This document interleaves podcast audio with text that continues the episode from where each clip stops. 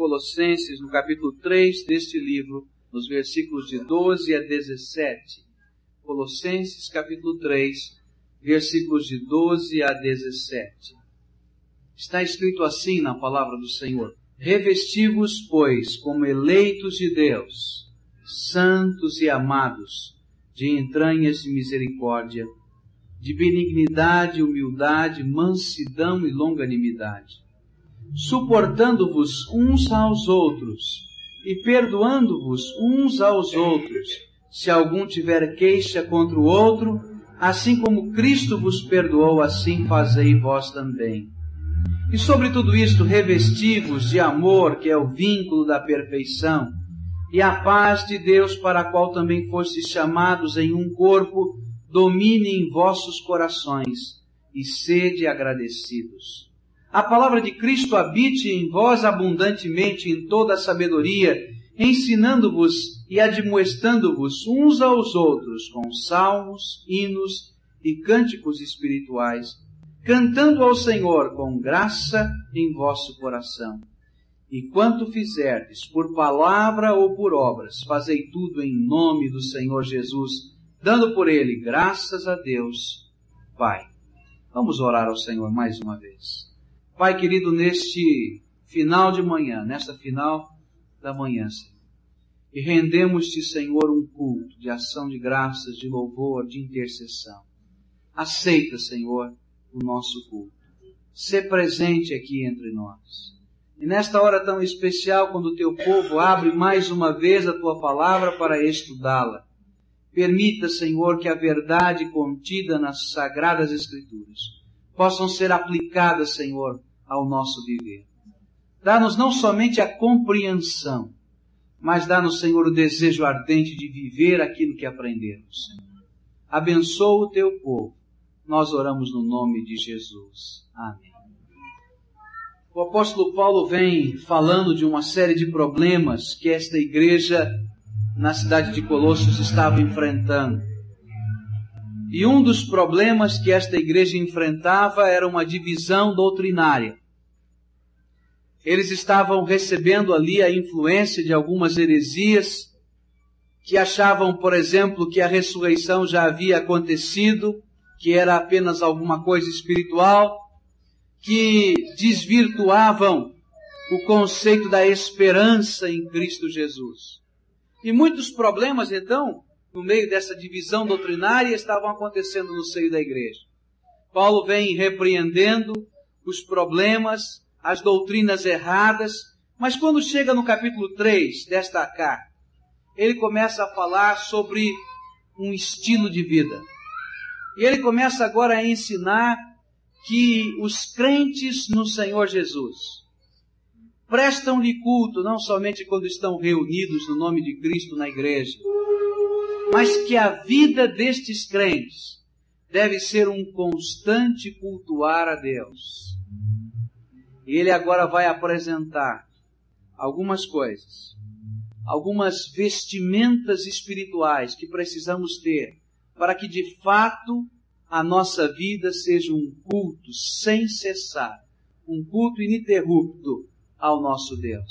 E ele vai usar agora uma palavra que vai se repetir várias vezes, que é a palavra que começa o verso 12: revestivos. E a ideia é de que nós estamos tirando uma roupa velha e estamos agora vestindo uma roupa nova, bonita, que nos torna aptos a estarmos diante de Deus.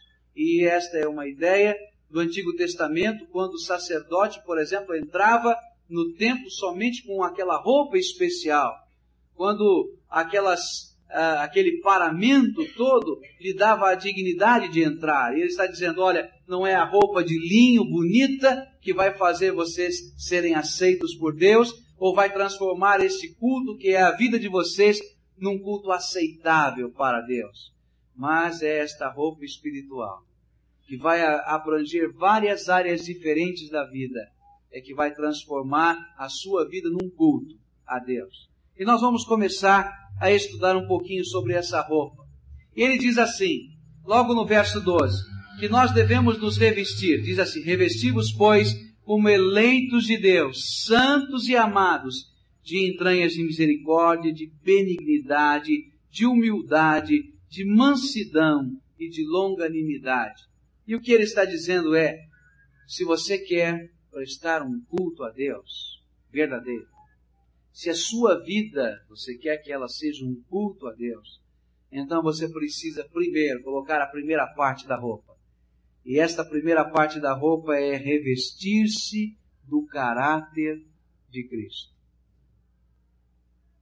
Nós que temos Jesus no nosso coração, que entendemos por que ele morreu na cruz do Calvário, que um dia aceitamos o convite de Cristo e, e, permitimos que ele entrasse no nosso coração, nós que um dia que sentimos o peso do pecado e nos arrependemos, precisamos revestirmos, vestirmos a roupa do caráter de Jesus.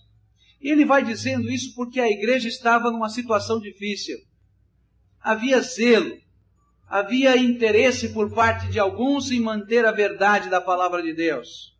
Havia desvio doutrinário por parte de outros. E no meio de tudo isso, o clima da igreja estava muito difícil. Começavam a existir grupos opostos que estavam litigando, brigando constantemente. E não havia meio de conciliação. E às vezes o que acontece no seio da igreja e o que acontece no seio da nossa vida, que impede que a nossa vida seja de fato um culto a Deus, é que nós não nos vestimos do caráter de Cristo e começamos a lutar às vezes por ideias que são humanas. E então o apóstolo Paulo começa a dizer: olha, para esta igreja ser uma igreja de Jesus, onde brilhe a glória de Cristo, para que no meio deste povo o amor de Deus seja percebido, vocês precisam vestir primeiro a misericórdia de Deus. E ele vai dizer aqui, olha, revesti-vos, pois, como eleitos de Deus, santos e amados, de entranhas de misericórdia. Vocês precisam ter um sentimento diferente. Deve haver no seio desta igreja sensibilidade. E é interessante esta palavra, a origem desta palavra, porque ela significa justamente aquela coisa esquisita quando nós vemos alguma coisa muito triste ou quando vemos alguma coisa que nos choca e parece que o nosso estômago fica apertado, não é? E que a nossa barriga parece que está dando voltas e nós estamos tão sensibilizados que todo o nosso corpo está sentindo junto o sofrimento ou a amargura, a situação difícil. E o que Paulo está dizendo é isso: olha, que esta igreja, que os crentes que aí estão, possam ser tão sensíveis, que eles possam ter o mesmo sentimento do Pai, que é misericórdia para com os seus semelhantes. Não adianta nada a gente ficar falando de Jesus aqui, falando do amor de Deus, e pregando com uma eloquência incrível, se nesta comunidade, se nesta vida conjunta, coletiva de todos nós, se na individualidade também de cada um, esse amor do Senhor não for percebido. Se a misericórdia de Deus que está sendo pregada não for de alguma maneira vivida por nós, se nós formos um povo fechado, de coração fechado para as necessidades dos nossos semelhantes e dos sofrimentos das pessoas que nos cercam, não vai adiantar nada falar do amor de Deus. Porque os homens vão olhar para a nossa comunidade, vão olhar para mim e para você e vão dizer: Bom, você fala tanto do amor, mas eu não vejo nada do amor. E esse é o problema do mundo, porque tem ouvido falar tanto a respeito de Deus e de Cristo e da fé e não têm visto nada. Então Paulo diz: Olha, igreja, vocês precisam vestir-se da misericórdia de Deus. Agora, como é que uma igreja se veste da misericórdia de Deus? Como é que um crente em Jesus Cristo se veste da misericórdia de Deus? Como é que isso acontece? Eu sei que isto é um ato do Espírito Santo de Deus em nossa vida. é um dos frutos do Espírito que Deus coloca em nós. Mas nós também temos que abrir algumas portas de dentro do nosso coração e dentro da nossa comunidade. Nós vamos ter que começar a sentir o sofrimento das pessoas que nos cercam e fazer alguma coisa por elas. Nós precisamos abrir o nosso coração e descobrir que Deus tem meios diferentes de alcançar esse mundo. E que sempre que estivermos vestindo o caráter de Jesus, os meios de Deus serão plenamente executados. É interessante como Jesus fez a sua obra, não é? Jesus não tinha um aspecto é, tão parecido como os evangelistas de massa de hoje. Ele não estava ali apenas em cima da montanha pregando e chamando e fazendo apelo para que as pessoas viessem à frente. Mas, no entanto, por onde ele passava, as multidões seguiam. E uma das coisas que impressionava o mundo no tempo de Jesus e impressionava a aldeia por onde Jesus passava era a misericórdia de Cristo. Como ele era capaz de sentir com as pessoas. Os irmãos se lembram na palavra de Deus quando ele estava entrando numa cidade e uma viúva vinha trazendo o esquife do seu filho? E Jesus parou de fazer tudo o que estava fazendo. E diz a palavra de Deus que o seu coração foi movido de misericórdia. E ele sentiu o sofrimento e a tristeza daquela viúva, que perdia agora o seu filho, filho único. E ele então foi em direção àquela mulher e ao esquife e fez um milagre.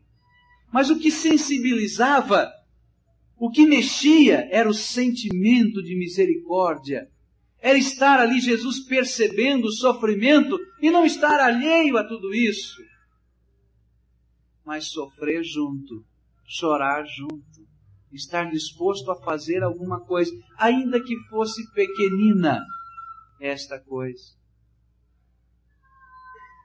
Jesus, por onde passava, se compadecia das multidões, e diz a palavra de Deus, porque elas eram como ovelhas que não tinham pastor. Será que nós não vivemos no mesmo tempo hoje? Onde existem multidões de lá para cá procurando uma verdade, procurando alguma coisa que lhes console o coração. E será que elas também ainda hoje não continuam sem um pastor que é Cristo Jesus, é o único pastor que pode sustentar as nossas vidas e cuidar de fato de nós? E nós somos ministros de Deus, cada um de nós.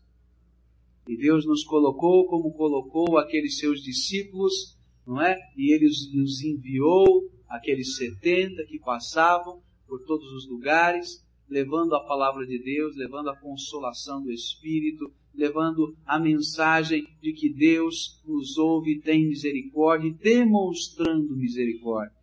Se nós quisermos ser uma igreja forte, se quisermos ser crentes cheios do Espírito Santo de Deus, precisamos vestir o caráter de Cristo e crescer no nosso coração a misericórdia.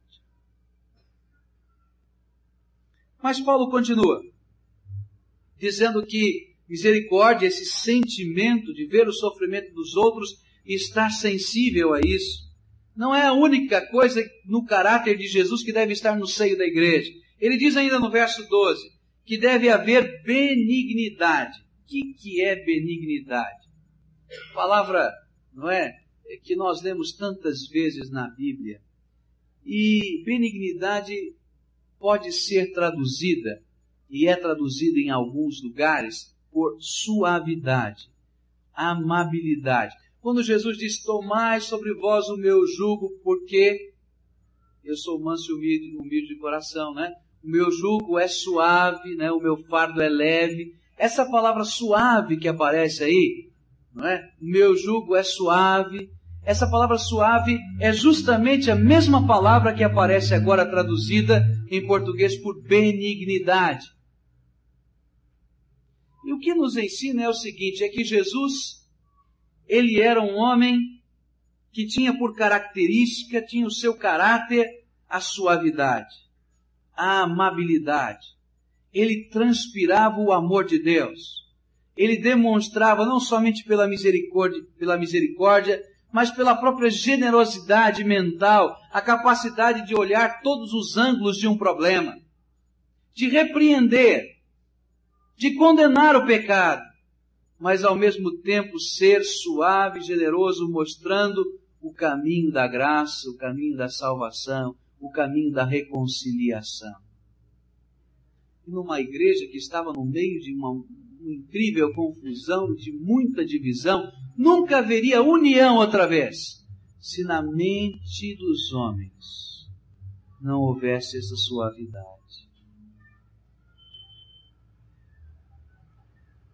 Se na mente dos colossenses não houvesse a disposição de unir, se na mente daqueles homens não houvesse o desejo ardente de consertar, não de prevalecer totalmente, mas de acertar, consertar, de produzir o bem.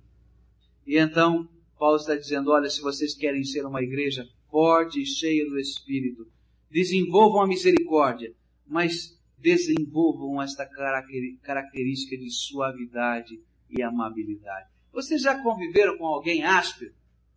Já conviveu com alguém áspero?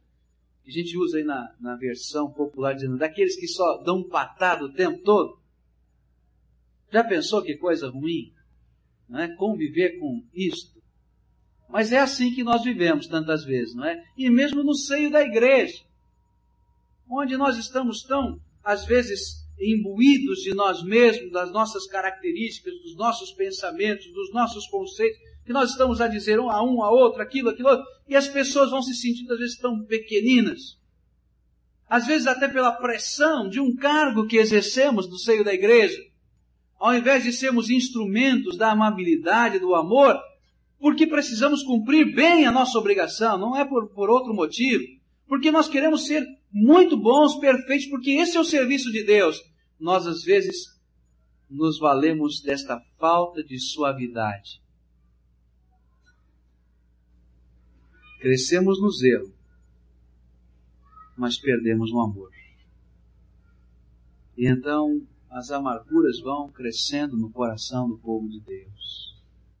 Paulo continua a dizer: olha, não é só misericórdia, não é só benignidade, mas é também humildade.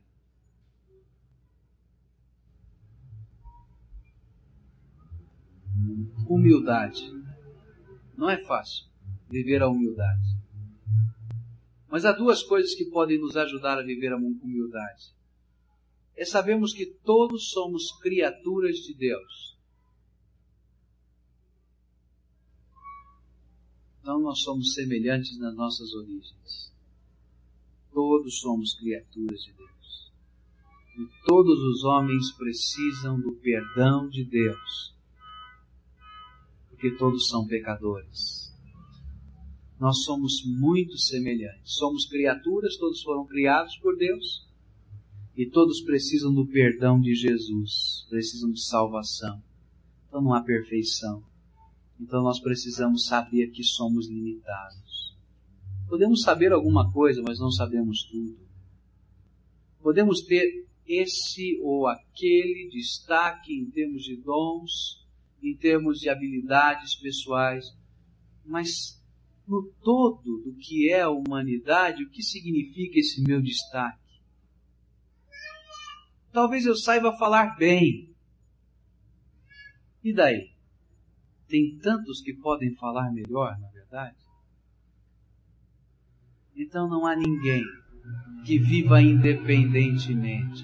E a comunidade cristã é sempre uma prova de que nós devemos nos unir na base daquilo que somos e podemos oferecer de melhor a Deus, mas reconhecendo que esse nosso melhor não é mais nada do que um pedacinho do todo. E nós precisamos uns dos outros.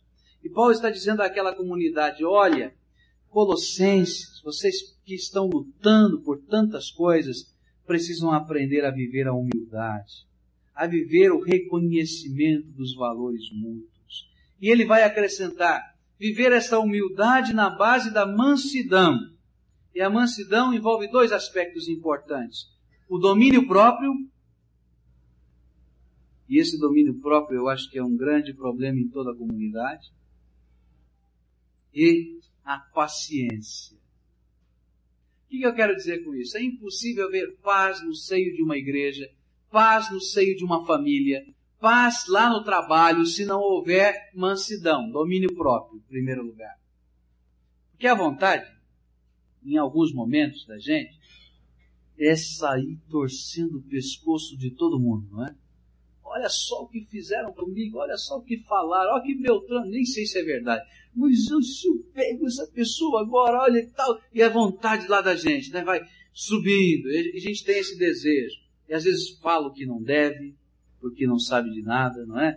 Não está com todo o assunto na, na mente e faz o que não deve, e cria uma confusão incrível, e depois tem que sair atrás para consertar. Quando fala em mansidão na Bíblia, não quer dizer que nós sejamos aquelas pessoas que nunca vamos ter opinião. Não é isso que a Bíblia fala. Mas é aquela pessoa que sabe quando falar e o que falar, e sabe agir de modo a que o nome de Jesus seja glorificado. E o verso 17 é justamente isso. E quando fizerdes e o quanto fizerdes, por palavras ou por obras, fazei tudo em nome do Senhor Jesus, dando por ele graças a Deus Pai. Palavra ou obra, há bom senso, há uma atitude no coração de fazer de modo a que o nome de Jesus seja glorificado. Como é que Jesus falaria? Como é que Jesus se portaria agora? Como é que Jesus agiria? Paulo está dizendo, olha, sem essa disposição, que vai culminar num perdão constante. Verso 13 diz: suportando-vos uns aos outros e perdoando-vos uns aos outros, se algum tiver queixa contra o outro, assim como Cristo vos perdoou, assim fazei vós também. Sem essa disposição de longanimidade, não é possível viver a vida cristã. Portanto, a vida deve ser um culto. E ele diz aqui no verso 16, algo que para mim é tão bonito. Ele diz assim: A palavra de Cristo habite em vós. Esta palavra que nós estamos ouvindo agora, que é a palavra de Deus, habite em vós, em toda sabedoria, ensinando-vos e admoestando-vos uns aos outros. E agora, Agora que nós estamos aprendendo e essa palavra habitou o nosso coração, então nós devemos dividir uns com os outros. E ele vai dizer com salmos, hinos e cânticos espirituais, cantando ao Senhor com graça em vosso coração. E é interessante, eu acho bonito esse texto porque o apóstolo Paulo poderia ter falado com sermões muito fortes que a palavra de Cristo habite o coração de vocês, tome conta da vida de vocês e que vocês possam ensinar vocês uns aos outros, não é? Que vocês possam repetir, repartir isso com sermões poderosos. Não seria o mais natural pensar nisso? Com admoestações, então, com uh, comissões indo de casa em casa e repreendendo o pecado. Mas não foi isso que ele falou ele falou que esta palavra de Cristo deveria habitar no nosso coração num ambiente de festa,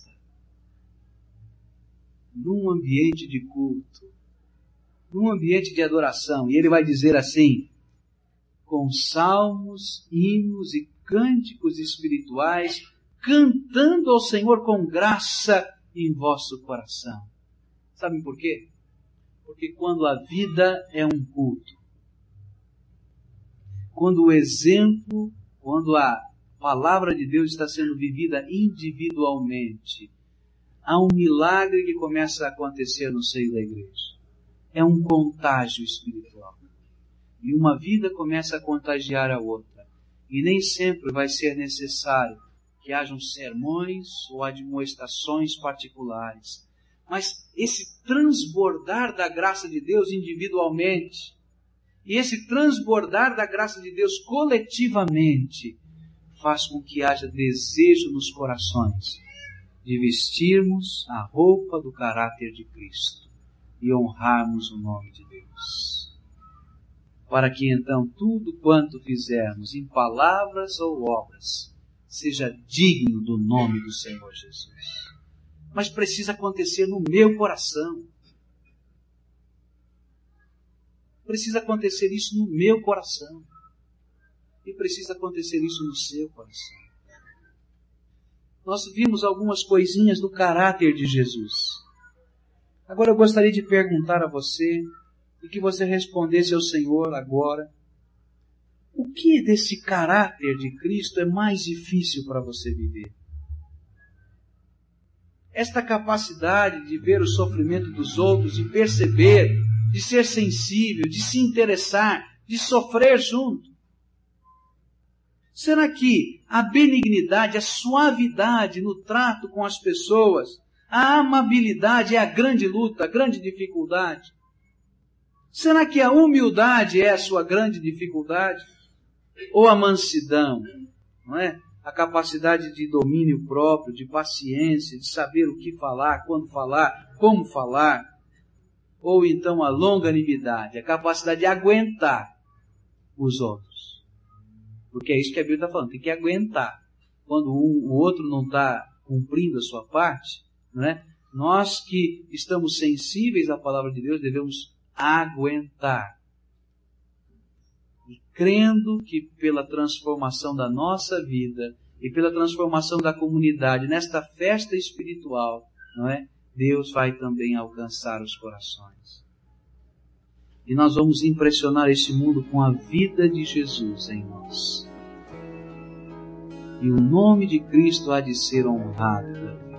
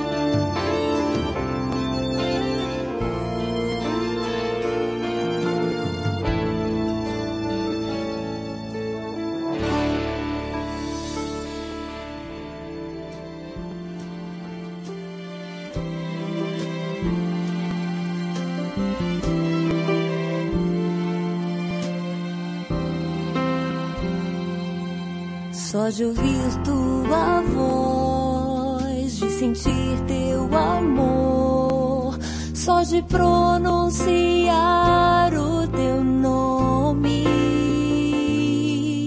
os meus medos se vão, minha dor, meu sofrer, pois de paz tu